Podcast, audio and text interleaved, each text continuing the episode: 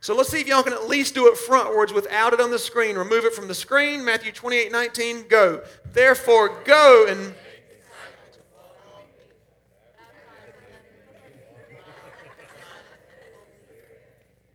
Teaching them to obey. Lord, should we go to 20 week series? Teaching them to do what? Okay, we're not commanded to be. Okay, whatever, blah, blah, blah. Okay, well, we're going to edit. Here's what we're going to do for this CD. We're going to put the first service in this part of the CD and then add it to the rest of the services, y'all. Anyway, okay, so um, before I give you the title of the sermon today, let me ask you something. Has anybody in here ever gotten a letter or a package or a bill in the mail and you were upset about it? Anybody ever got upset about something they received in the mail? When that happened, did any of you go and fuss at the mailman for bringing the letter? Anybody fuss? I can't believe you. Okay, we don't do that, right? If there's a problem with a letter, a bill, or package, you call the person that sent it to you, not the mailman. Today, I'm the mailman. I'm just going to deliver to you what God's word says. If you don't like it, you don't got to talk to me. If it upsets you, you don't got to tell me. If you disagree with it, that's okay. You don't need to talk to me. I didn't write it.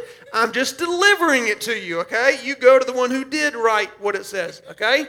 Because we're in a series on making disciples, it's unlike any other series because this series, we're getting closer and closer and closer to what it means to be a disciple or a duplicate of Jesus Christ. And so that means there's going to be a lot of flesh things we're going to deal with. Okay? You understand what I'm saying? So we're getting really close to the end of the series. Uh, before I show you the title, I'm going to go ahead and warn you. The title of the sermon today is going to be extremely um, unusual. It's going to be something that will probably leave you flabbergasted. It'll be two words that you don't hear in a lot of churches. Maybe something you've never heard unless you've been to this church. Uh, it, it's, it's, it's, crazy. In fact, it's going to shock you. In fact, most likely, like the first service, when, when I read the title to today's message, you're going to go like that. Okay, what are you going to do? That's what you're going to do. Okay, so right, let's, let's practice. I'll say something like step nine is blah, blah, blah, and you're going to go, okay, here we go. Ready? It's going to be shocking. Step nine of making disciples is Obey Jesus.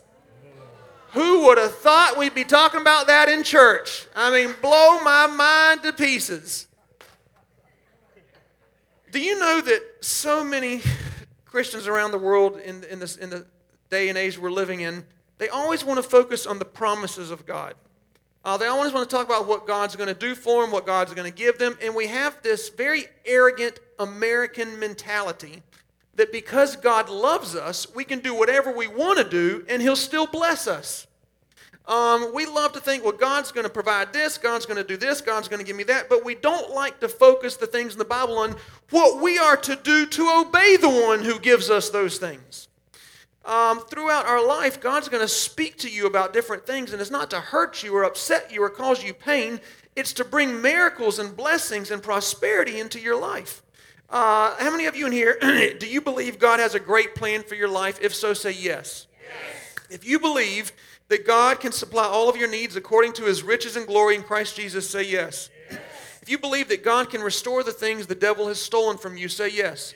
If you believe that God can heal all of your emotional wounds, open up doors that no man can close, bring the right people in your life, remove the wrong ones, say yes. yes. Then how come not how come all of us in this room are not experiencing all of those things? How come the believers across the world are not experiencing all the promises from God? Um, yes, we have an enemy named Satan. Yes, there are people with, we have free will and people can hurt us. But could it be, could there be an ounce of truth in the statement that maybe, just maybe, you are not obeying God in an area of your life that is black and white and red of exactly what God's word says to do? James 1:25 says God will bless you in everything you do if you listen and obey. This is the difference today we're going to see a lot of differences between Christians and disciples of Jesus. A Christian can listen. Every one of you in here are Christian. You're listening to the God's word. You will hear the voice of God. Bible, Jesus said, "My sheep know my voice." We all listen, but here's what separates the men from the boys, the ladies from the girls: is we listen and obey. Now, let's assume that this is a blueprint Everybody knows what a blueprint looks like. Let's assume this is a set of plans that God Almighty handed me. He gave me these plans and he said, John Paul, there, does this plan look good? And I said, Yes, it looks really good. He says, Would you like for this mansion to be built for you? I would like for this mansion to be built for you. Do you believe that I can supply everything you need to do this? I believe, God, you can supply everything I need to do this. Okay, here's the plan. Let's get it done, and you will see this come to pass in your life. You'll see this plan come to fruition. Let me ask you a question. If I feel like doing something different from this plan, if there's something that feels good to me, that does not line up with this, and I do what this is over here rather than this, am I going to have this plan? Yes or no? No. What if everyone in society and all the world, and you turn on TV and your friends and everyone at school, and they all say it's okay to do the opposite of this? It's okay to do this over here. Am I going to have this plan? If I hope and I pray and I quote this plan and I read this plan every single day, but I stay on my butt and I don't do what this plan says to do, am I going to see this plan come to fruition? Why do we live like that as believers? Why do we think just because God loves us, we don't have to do the plan? We can do whatever we want to and He's still going to bless us. What kind of parent rewards disobedience? Not a very good one, and God is a very good father. He's a perfect father. How awful of a parent would we be if every time our children disobeyed, we gave them what they wanted anyway? We blessed them with what we wanted. And here's the thing about parenting we see the big picture. We see the whole thing. When we ask our kids to do something, it's not because we don't love them, it's because we do love them. It's not because we want them to be in pain and cause them suffering. It's because we don't want them to be in pain and we don't want them to have suffering in their life. And so we tell them because we have experience and we know, and yet we think that we can do the opposite of what God says and still see it come to pass. Psalms 145 19 God will fulfill the desires of those who obey. If there's an area of your life in which you are not fulfilled today, could it be, and again, I know I'm going way out on a limb, could it be that you're living in disobedience? Could it be that the Holy Spirit has been pricking your heart about something day after day, week after week, month after month, and you give excuse or you put it off, or one day you'll do it, or after my wife says it's okay, or after my finances get in order, or after God, after God shows, after God proves to me that He'll reward me, then I'll do it. After God shows me the outcome, after I understand it, then I'll do it. No, just do it. Just do it. Um, imagine if I wrote one of my children a letter and it said, please clean your room, and there was a smiley face at the end. And I put it in their room, and then later on they come downstairs and they say, Dad, you're going to be so proud of me. I say, Why? Dad, I memorized what you told me to do. Yes, I did.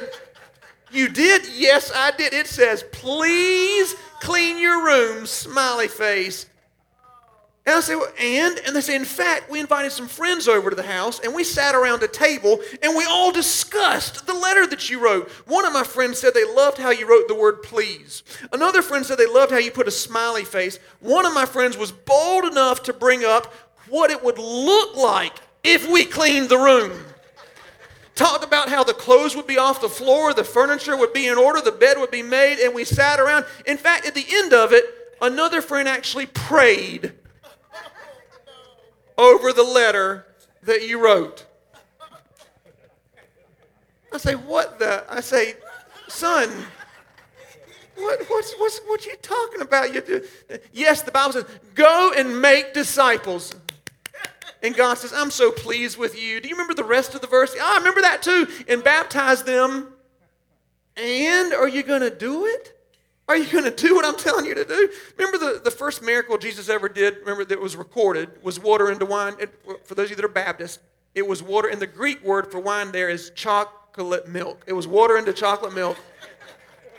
For those of you that are non denominational, it was water into Jim Beam. But anyway, so, he, so Jesus said, so in John chapter 2, Jesus' mother told the servants this. Here's what she said Whatever he tells you, do it. Now, if you want to know the answer to a miracle, if you're taking notes, you can write the word miracle, question mark, breakthrough, question mark, you know, answer to prayer, um, reward, promise, whatever it is. Here's the answer whatever Jesus tells you, do it. If he's telling you to forgive somebody, forgive. If he's telling you to apologize, well, I didn't, it wasn't my fault. I don't care. If he's telling you to do it, do it. God's telling you to go pay for somebody's lunch. Ah, I can't do that. That paying for someone's lunch could save your life from a wreck. down the street. That 30 seconds that you spend, that $20 could be worth your life and your family if you would just listen to the voice of the Holy Spirit. Good intentions do not get rewarded. God's not trying to hurt us, He's trying to release miracles in our life. And just because you're going to do it one day, or you're planning on doing it one day, or after you get your finances in order, or after God brings the right person in your life, and we think, well, I want to fulfill my destiny, I want to join a Bible study, I want to tithe my income, I want to join a church, I want to get baptized, I want to serve, that's not enough. That separates the Christians from the disciples. Isaiah 119, if you're willing, now, I wish that I could preach this. I wish that I could stand before you and say, hey, everybody, as long as you want to do what God says, the good things of the land will be yours. But the truth is, if you're willing and obedient, the good things of the land, the obedience, the part we don't like. And again, there's a lot of churches all across the world, and it just saddens me because they're always focused on here's God's part, God's part, God's part, and they leave out our part. Um, in the Old Testament, uh, one time God was trying to get Sodom and his, I mean, trying to get Lot and his family to get out of the city of Sodom. God was going to destroy Sodom. Y'all know the story. In it, in Genesis 19:15, it says the angels pushed Lot, told him to get going, and urged him to hurry. But at first, Lot just stood there, dragging his feet. But the Lord wanted to save him. God, I feel like you're telling me I should stop doing drugs. I don't know. About it a little bit longer. Let me just see what my friends think. Is that you? God, I feel like you're telling me I need to serve you and be a part of a church family and, and honor. I don't know, God. Maybe I should read the Bible a little more to figure it out if that's you or not. God, I think you're telling me that I should forgive that person that did me wrong, but it might not be you because it hurt me really bad what they did. Whoa. God's trying to save you, He's trying to bless you. Delayed obedience is still disobedience. A lot of times, the way we justify disobeying God is we say, well, one day I'm going to do it. One day I'm going to forgive them when I feel like it. One day I'm going to tithe my income once I get that raise. One day I'm going to join the church after I break all these addictions off my life. Then I'm doing. Here's what I've discovered something that, that, that, takes, I think, years of experience to discover, which is not that deep, but it takes a lot of experience. That is this sometimes one day doesn't come. Sometimes one day doesn't happen. We always think tomorrow will be here. Not a single one in this room is promised. I don't care how young you are, how old you are. None of us is promised tomorrow. Hebrews 3:15 says, "Today, if you hear God's voice, do not turn a deaf ear." Um, I heard a fictitious story about these three demons. They were all graduating from demon training, and the first demon came before Satan and all of his peers, and it's funny when I said all of his peers, I was like, all of y'all, all of his peers. And, um, and Satan said, Tell me, demon, what are you going to do to deceive all God's people? And the first demon said, I'm going to tell everybody there's no such thing as God. And Satan shook his head and he said, You're not going to have much luck with that. Everybody knows that God is real. Gave him a B minus. The next demon came up to the stage and Satan said, Tell me, what is your plan? What have you learned? How are you going to deceive all of God's people? This second demon said, I'm going to tell them there's no such thing as heaven and there's no such thing as hell. Life on earth is all there is. Satan shook his head. He said, Man, you're not going to have much luck with that. Everybody knows there's more than that earthly life. I'll give you a B plus. Satan was so disgusted with what he had already heard when the next demon came up, Satan didn't even bother to look at him. He just said, Tell me what you're going to do to deceive all God's people. And this demon was so excited. The demon started jumping up and down. He said, I'm going to tell everybody that God is real, that heaven is real, but you can make the decision some other time. You can wait and obey God tomorrow. You can put it off till you feel like doing it. Satan jumped up from his seat. He pointed and said, You, my friend, will deceive millions. And the truth is, a lot of us are being deceived in that very way today. We know exactly what God told us last Sunday, last Thursday, last night, last year, and we keep putting it off and putting it off and putting it off. I had a, a, three best friends in high school, and I've told you all this before, but three best friends who were really, really close to each other. And, um, and after I got out of high school, I immediately got married, and all three of us went in different directions. And I became a pastor years later. And one day, I was just studying for a sermon, and I felt like so strongly God told me to go and visit one of my friends, one of those old, one of, my, one of those three friends. And so I thought, oh, God, I got work to do. I need to study. You know, I got a sermon to preach and da da da. And I felt like God said it again and again. And week after week, it just kept, like God was saying, go talk to him, go talk to him, go talk to him. Well, I discovered that he owned a business on a road that I traveled on daily. And so every time, without even thinking, when I'd go by that business, it was like a bomb was dropping in my car. go talk to him now, now. I didn't want to, to be honest, because I felt insecure and I, I, was I felt like I'd be embarrassed or a hypocrite because I was not a pastor in high school and I didn't want him to make fun of me and I didn't know what the outcome was going to be and I was nervous and didn't know what to say and how does this work and all that kind of thing. And so um, one day I thought, you know what, I'm just going to do it. And so I pulled into his his business and I ran inside and I said, is so and so here? And they said, no, he's not working today. He's not here today. And so I left feeling really good about myself. I thought, God, I tried. I did what you said. It's your fault. He wasn't there. If he had been there, I would have talked to him, but he wasn't there. God didn't tell me try to go talk to him. God said to go talk to him. Three months later, I got a call from his parents, and he had died in the middle of the night of a brain aneurysm. And they asked me to preach the funeral. So I had to preach the funeral of a best friend who God told me repeatedly to go and minister to. And I made excuse after excuse after excuse. Here's what I learned don't ever put off making peace with God. If you're here today and you think, man, I'm going to join the church after I break this addiction, I'm going to start serving after I've learned Genesis to Revelation. I'm going to start getting, listen, tomorrow may never come. You got it all backwards. You come to God while you recognize you're trash. Um, even in my best day, my best works are still like trash compared to the righteousness of Jesus, or dirty, filthy rags, is what the Bible says. You come to Jesus like you are, and you let Him do the changing in your life. You come to Him while you got addictions. You come to Him while you have these bad thoughts. You come to Him while you hate people. You come to Him while you're racist. You come to Him while you're poor, disgusted, broke. Some of y'all are so broke you can't pay attention. You come to Him anyway and you start serving God and let Him do the changing in your life. 2 Corinthians 6 2 says, Today is the day of salvation. Today is the day. Um, after that experience with my friend in, in, that situation, I told, I made a vow with God. I said, if I ever feel like, even remotely, you're telling me to go talk to somebody and it's a salvation issue, I will go in a minute and do what you're telling me to do. Don't put off making peace with your family. Don't do that. Again, you don't know what tomorrow holds.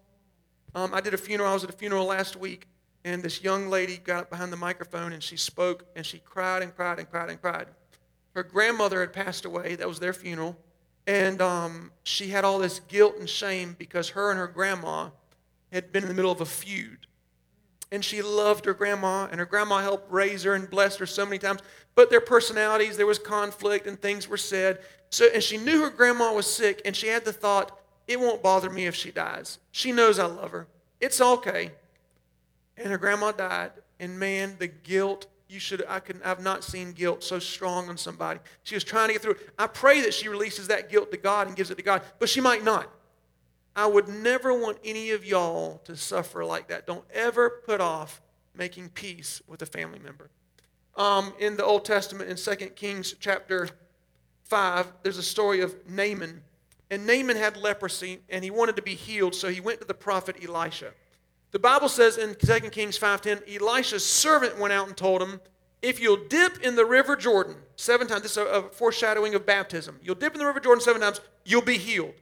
It says Naaman was angry. He said, I thought he'd come out and pray for me and wave his hand over me. Besides, the rivers in Damascus, next scripture please, are cleaner than any river in Israel. Can't I just go dip in them? What's going on? Nope, take me back. Take me back. Take me back to the verse before? There you go. Here's the point I want to bring up. A lot of times, like Naaman, we try to get God to bend his will to what we want to do.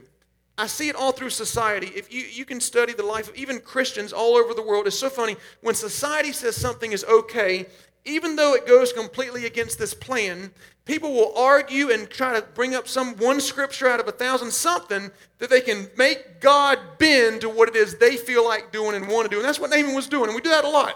God, I know you told me that I should go and talk to my friend. but I tried and they weren't there. I know, God, you told me that I should, you know, tithe, but as long as I give 2%, I'm working my, on we try to get God to bend and change his word to fit what it is suits us. uh, in the next scripture, and there we go, verse 13. His servants told him, If the prophet told you to do something difficult, you would have done it. So why not just wash and be clean? Let me give you an analogy for this.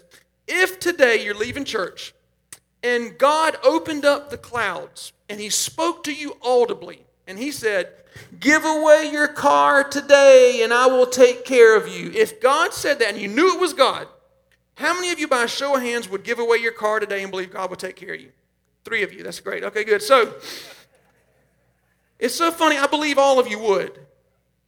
But yet, 340 times he says, bring the first 10% of your income to the local storehouse. We think, nah, I can't do that now. I'm not, listen, that first 10%, that's to God, I can't do Now, if you tell me to give away my house, I'll do it. If you tell me to give away my car, I'll do it, but I'm not going to tithe.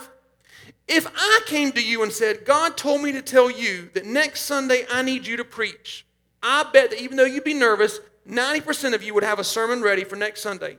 But if I come to you and say, hey, we need help in the media booth, don't want to do that. We need help ushering. Nah, I don't have time for that. But if you need me to preach a sermon, I'll do that for you. So funny how we try to get God. You know the scripture that obedience is better than sacrifice. You know that scripture. You can give to the pygmies in Africa. You can you can go you can go stay with lepers and take care of them. You can give away your house and your car. But a lot of times God's just telling you to do one thing.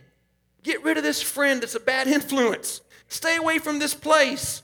Do whatever it takes to be free from this addiction. Stop spending money over here. That one thing God's telling you, and we put it off and put it off and put it off. Verse 14 Naaman went to the Jordan, dipped in the river, and his skin became clean. Here's what I want you to see the healing was not in the water, the healing was in the obedience. When you get baptized today, there's nothing, that pool water and that chlorine won't do nothing for you spiritually. It's, if that was the case, then everybody that jumped in there, something great would happen. It's not about the water, it's about the act of obedience. And please don't wait until you feel it. Don't wait until, well, if I could just feel the Spirit telling me, how about the 200 times it's written in the Bible? How's that? Well, I just don't feel like I should go to work today. Really? You don't feel like you should be faithful and have integrity? That goes completely. I just don't feel like, no, don't wait. What if your kid said, Mom and Dad, I'll clean my room after I feel the Spirit move? I know I should do it. I know you're telling, but you know what? I just don't feel the Spirit. You'd say, You're going to feel the back of my hand up against the side of your face and that spirit will tell you to do it. You want to feel something? You want to feel something? I'll tell you what to feel. Um, let me tell you a thought that every one of us have had in our life, um, but you might not know you've had it. Okay, I'm going to give you, there's something that you have thought that you don't even know you've thought, but you've thought this at least once. We've all had this thought. I will be the one human being that has ever existed that will be able to disobey God in this area and still get blessed. We've all, every one of us have thought, God, I, it's okay, I can, I can not do what you're telling me and still get rewarded. We've all had the thought. Not one time in the history of mankind has God ever rewarded disobedience. In fact, disobedience always brings negative. We all think, I'll be the one that won't get caught. I'll be the one that can handle this addiction. It's not going to destroy my. I'll be the one that can stay away from church and still have good relationships and my life will still be great. I'll be the one that doesn't have to serve God and still make it through life okay. It'll never, ever happen. People think all the time, I'll be the one that, that, that, I don't have to like really give my life to Jesus and I'll still be able to go to heaven. Every, people always think that. Always think that. Um, there was a, a, lady one time years ago, I'm almost done, but um, in a, another building that I was pastoring in, a smaller building, um, this, this couple was going through a really difficult fight one day. The husband was very, very um, mild mannered, very calm, and the wife was very emotional, very you know loud, up and down. And one day she called me screaming and crying, We need help. Our marriage is over. I'm so mad. I'm so angry. No, no, no. We need counseling. And back then I was too, I did not, I was not mature enough to say, I don't counsel. I'm not good at it. Don't ever call me again for this. But anyway, I didn't. So I went. And I was wise enough to bring some elders with me. So I had two group, two couples that were elders. And after an hour and a half of this lady talking and screaming and pointing and talking, and her husband was just saying, I love you and I'll do whatever it takes. He was very calm. Finally, we realized it had nothing to do with her husband, it had to do with her ex husband. Everything that she was upset about was all this anger, resentment, bitterness, and it was she was taking it out on this new relationship, and it was all from a previous relationship. And so, in the middle of all this, and we're praying and talking and praying, all of a sudden I felt like the Holy Spirit said, So strong, tell her if she will forgive her ex husband, her whole life will change. Her finances, her health, her peace of mind, her relationship with her husband, everything will change. And so I said, uh, I, I, feel like God's saying that, you know, I'm going to I'm gonna lead you in a prayer and you're going to forgive your ex husband and everything's going to change. And I knew it was God because right as I was saying it, one of the ladies who was very in tune with the Holy Spirit, she immediately was saying, Yeah, yeah, God said if you will forgive right now, we'll just pray. It's going to all work out. And we were so excited. And I said, Now's the time. And I said, Okay, let's all pray. Repeat after me. I'm going to help you forgive. And she was screaming and snot. No, no, no, no, no. And I thought she wanted to wipe her face first. So I give her some tissues and she's wiping snot over. And then I thought, Okay, now repeat after me. Ready? No, no. So what do you mean no? I'm not going to forgive him. So why? What, what do you mean? God doesn't want me to forgive him. He hurt me too bad. I can't let that stuff go. I got to wait till he pays for what he did. I got to wait till God deals with him. So, whoa, I said, pick any book in the entire Bible, and I will show you somewhere in that book where God wants you to forgive now. She wouldn't do it. She left that night, and we saw them one Sunday, and we never saw them again, ever. And what I'm trying to tell you is, man, there's sometimes in life when God speaks to you, it's like now faith is. Now's the time to do it. Just do it. Get her done. Now is when you do it. When God, there's never a perfect time to go and visit that old friend God's putting in your heart. There's never a perfect time to honor God financially. There's never a perfect time to join the church. The time is when God says it. The time is when he speaks to you. Ecclesiastes 11:4, if you wait till the wind and weather are just right, you'll never plant, you'll never harvest. You, you don't wait till you feel it. You don't wait till you get 20 confirmations. If it's in God's word, it's duh, do it. Don't be one of the people that always put something off until tomorrow doesn't even come. And I want to close with a point because we're in a very deep series, you know, being a disciple. So I wanted to tell you something that I felt like I would not be a good pastor unless I told you, and that is this. Sex outside of marriage, which is between a man and a woman, other than that, it's a sin. If it's not a man and a woman who are married and, and there's sexual relationship, it's a sin. And I would love to preach to you and say today, because if you ever hear pastors say, you know, that's not God's best, be very weary of leery of whatever he says after that, because not God's best implies, well, you can get by and still make a D. You can do it and you'll still pass. It's, about, it's not how God's word works. It's not, you know, justify it maybe one day. It's if you're having sex with somebody you're not married to and it's not between a man and woman, it's a sin. Um, and, and this is a real struggle for our society. It really is. And every one of us, I'm sure, have failed in this area at some point in our life. The Bible, Jesus said, even if you think about a woman in lust, you're committing adultery. So I know it's a difficult thing, but I wanted to be able to point it out to you. If you're ever dealing with someone in this area, or even homosexuality, which I have a lot of friends that are homosexuals, and I've taught them and I've dealt with things like that. And a lot of times they'll say this, well, I was born that way. Well, listen, I was born wanting to sleep with a lot of women. Okay? It's a, it's a, it's a tendency. I struggle in this, you struggle in that. I was born wanting to eat 12 Krispy Kreme donuts in 30 seconds. If you, if you put them on the microwave, you can put them in a cup and they melt. You can get a straw. Okay? Listen, I was born wanting to do what I want to do. The fact that you were born wanting to do what you want to do that goes against this, that's not shocking. I was born with the same thing. I was born wanting to do the stuff that goes against this that feels good. Temptation stalks everyone. You're not, God's not displeased with you because you're tempted. Jesus was tempted. Everybody's tempted. And we're all tempted in different areas. But if I can't have 10 wives, then you can't have one that's the same sex as you. You can't. If I can't have three wives on the side and be a polygamist, because the same book that tells me I can't have 10 wives is the same book that tells me marriage is between a man and a woman, and that's when you have sex. It's the same book. Living in sin and committing sin have two different consequences, I want you to know. Living in sin does not mean you're under the same roof. I've known so many couples that they're separate, they're in the same roof, but they're separate bedrooms and they're, and, they're, and they're getting married or whatever the case. living in sin means this you have no conviction over it. You're planning on doing it, and that's the way you live, and you're okay with it. And listen, I'm the mailman. Do whatever you want to do. I don't care. I'm just telling you. If God blessed your relationship, that is a sexual relationship that goes against the Bible, if God blessed that, it'll be the one time in all of humanity that God decided to say, I'm going to bless something that goes completely against what my plan for your life is. Be the one, and listen, it's not going to happen. And you can try and you can pray and you can hope and you believe.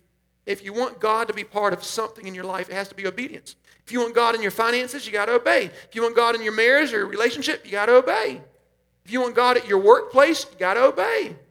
That's just how it works. What kind of parent would he be if he rewarded disobedience? And the temptation for homosexuality is a real temptation. It's not somebody wanting attention kind of thing. It's, it's a temptation, and it's in our society, it's in our world. And I want you, to, if you're not tempted homosexual in a homosexual way, and maybe some of you, whether your age or testosterone levels, maybe you're not tempted heterosexually to have sex with people or whatever the case is. I want you, I want to give you an analogy to help you understand what it's like. Imagine that God told you you cannot eat Krispy Kreme donuts. And every time you turn on TV, somebody's licking their fingers after a donut and it's melted. And every and, and, on your way to work, every day you pass by the hot sign and you look in there and all your friends are eating those donuts and you got to settle for a Walmart donut. That's what it's like to struggle in an area when the whole world says it's okay and you know in your heart it's not right. There was a, a famous, they, they called him a saint. His name was Henry Nouwen. They say he was a saint of the last century. Henry Nouwen was a psychology professor at Harvard University. And one day he went to St. Petersburg, Russia, to the Hermitage Museum. And he was walking by and he noticed the painting that Rembrandt did of the prodigal son. And he glanced at it and he could not take his eyes off. He could not move. Henry stood there for three and a half hours just staring at this painting. It changed his life. He got saved. He gave his heart to Jesus through a painting of the prodigal son. It was mesmerized by it. Immediately, he left St. Petersburg. He went to Harvard and resigned. And from that day forward until the day he died, he spent this entire waking life helping and serving the mentally retarded and mentally ill. At the end of his life, he wrote a book.